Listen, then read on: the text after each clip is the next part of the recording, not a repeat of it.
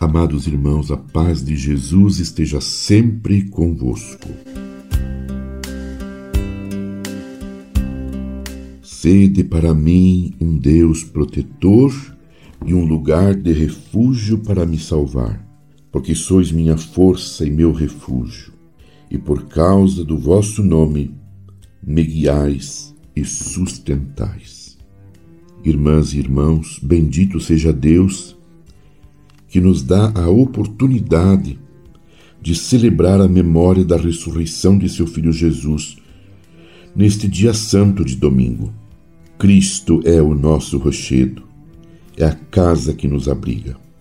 Por sua compaixão e seu amor, somos purificados e curados inteiramente.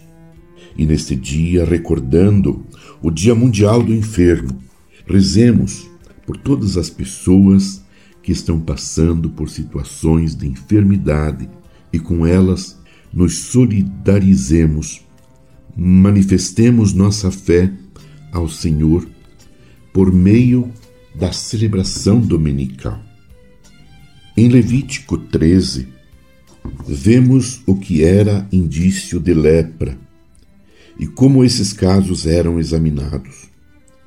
Era o sacerdote no templo quem decidia se a pessoa era pura ou impura, leprosa ou não. No tempo de Jesus, a lepra era considerada, além de doença física, enfermidade espiritual, consequência de um pecado grave.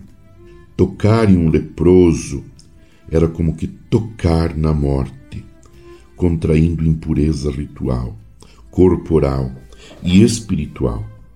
Jesus, o Messias da palavra e da obra salvadora e das obras salvadoras. Cura um leproso na passagem que ouvimos neste domingo, dia do Senhor. O doente se aproxima e se ajoelha diante de Jesus. Com a coragem movida pela fé, o homem descumpre a lei do puro e do impuro para se aproximar de Jesus. Ajoelhado, dirige-se a Ele mesmo como o Senhor. É a atitude de quem crê. Diz ainda: Se queres, tu podes me curar, tu podes me purificar. Este se queres é sinal de confiança no poder de Jesus. Isto é, basta ele querer a fé pura e autêntica não só cura, como salva. Ao ver-se curado, aquele homem não cumpre a ordem de se apresentar ao sacerdote. Ao invés disso, torna-se um evangelizador. Foi e começou a contar e a divulgar muito o fato. Quem é tocado e salvo por Jesus, não se contém de alegria e não guarda para si as maravilhas de Deus, as maravilhas que Deus realizou em sua vida. Ele vai anunciar, compartilhar. Os leprosos eram excluídos pela lei de Deus. Hoje também temos exclusões semelhantes em nossa igreja, em nossas comunidades, em nossas próprias famílias e na sociedade. Quem são esses excluídos de hoje? E como nós agimos para mudar isso?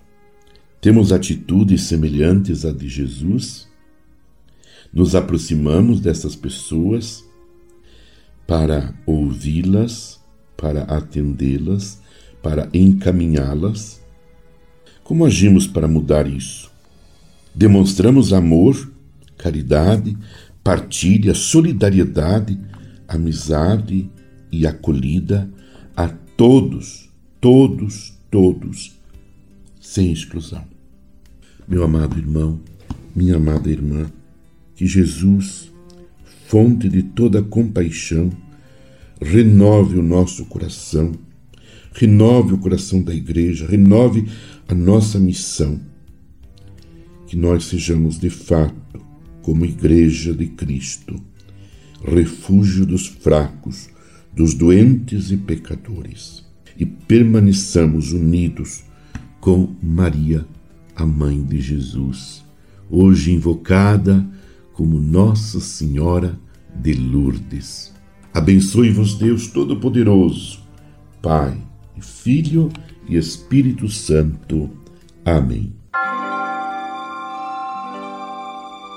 Você ouviu Palavra de Fé com Dom Celso Antônio Marchiori.